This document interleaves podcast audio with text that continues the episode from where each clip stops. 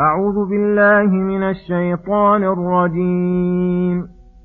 يا أيها الذين آمنوا لا تأكلوا أموالكم بينكم بالباطل إلا أن تكون تجارة عن تراض منكم ولا تقتلوا أنفسكم إن الله كان بكم رحيما.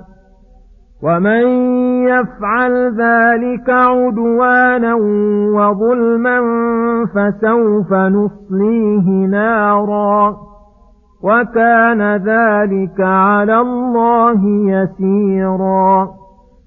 إن تجتنبوا كبائر ما تنهون عنه نكفر عنكم سيئاتكم وندخلكم مدخلا كريما.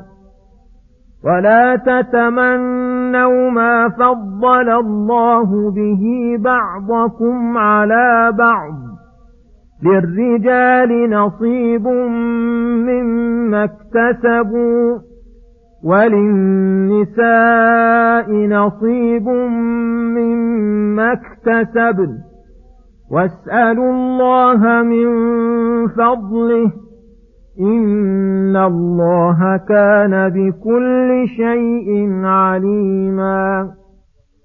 بسم الله الرحمن الرحيم. السلام عليكم ورحمة الله وبركاته.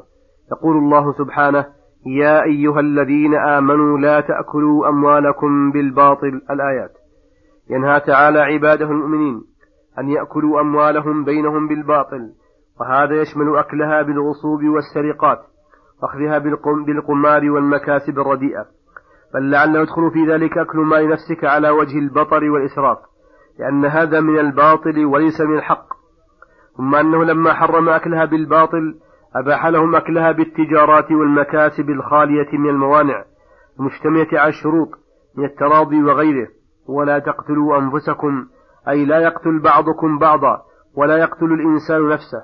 ويدخل في ذلك الإلقاء بالنفس إلى التهلكة وفعل الأخطار المفضية إلى التلف والهلاك. إن الله كان بكم رحيما. ومن رحمته أن صان نفوسكم وأموالكم ونهاكم عن إضاعتها وإتلافها، ورتب على ذلك ما رتبه من حدود. وتأمل هذا الإيجاز والجمع في قوله لا تأكلوا أموالكم ولا تقتلوا أنفسكم، كيف شمل أموال غيرك ومال نفسك فقتل نفسك وقتل غيرك، بعبارة أخسر من قوله لا يأكل بعضكم مال بعض ولا يقتل بعضكم بعضا، مع قصور هذه العبارة على مال الغير ونفس الغير. مع أن إضافة الأموال والأنفس إلى عموم المؤمنين فيه دلالة على أن المؤمنين في توادهم وتراحمهم وتعاطفهم ومصالحهم كالجسد الواحد، حيث كان الإيمان يجمعهم على مصالحهم الدينية والدنيوية. ولما نهى عن أكل الأموال بالباطل التي فيها غاية الضرر عليهم على الآكل ومن أخذ ماله، أباح لهم ما فيه مصلحتهم من أنواع المكاسب والتجارات وأنواع الحرف والإجارات، فقال: إلا أن تكون تجارة عن تراض منكم، أي فإنها مباحة لكم. وشرط التراضي مع كونها تجارة لدلالة أنه يشترط أن يكون العقد غير عقد ربا، لأن الربا ليس من التجارة بل مخالف لمقصودها، وأنه لا بد أن يرضى لا بد أن يرضى كل لا بد أن يرضى كل من المتعاقدين ويأتي باختياره. من تمام الرضا أن يكون المعقود عليه معلوما، لأنه إذا لم يكن كذلك لا يتصور الرضا مقدورا على تسليمه، لأن غير المقدور عليه شبيه ببيع القمار، فبيع الغرر بجميع أنواعه خال من الرضا فلا ينفذ عقده. وفيها أنه تنعقد العقود بما دل عليها من قول أو فعل، لأن الله شرط الرضا، فبأي طريق حصل الرضا عقد به العقد. ثم ختم الآية بقوله: إن الله كان بكم رحيما. من رحمته أن عصم دماءكم وأموالكم وصانها ونهاكم عن انتهاكها. ثم قال: ومن يفعل ذلك، أي أكل الأموال بالباطل وقتل النفوس عدوانا وظلما، أي لا جهلا ونسيانا، فسوف نصليه نارا، أي عظيمة كما يفيد التنكير، وكان ذلك على الله يسيرا. ثم يقول سبحانه: إن تجتنبوا كبائر ما تنهون عنه نكفر عنكم سيئاتكم وندخلكم مدخلا كريما. وعدهم أنهم إذا اجتنبوا كبائر المنهيات غفر لهم جميع الذنوب والسيئات وأدخلهم مدخلا كريما كثير الخير وهو الجنة المشتملة على ما لا عين رأت ولا أذن سمعت ولا خطر على قلب بشر.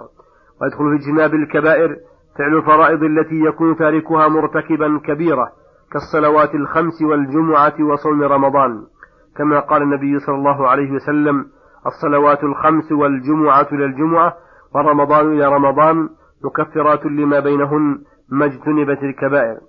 وأحسن ما حدث به الكبائر أن الكبيرة ما فيه حد في الدنيا أو وعيد في الآخرة أو نفي إيمان أو ترتيب, أو ترتيب لعنة أو غضب عليه.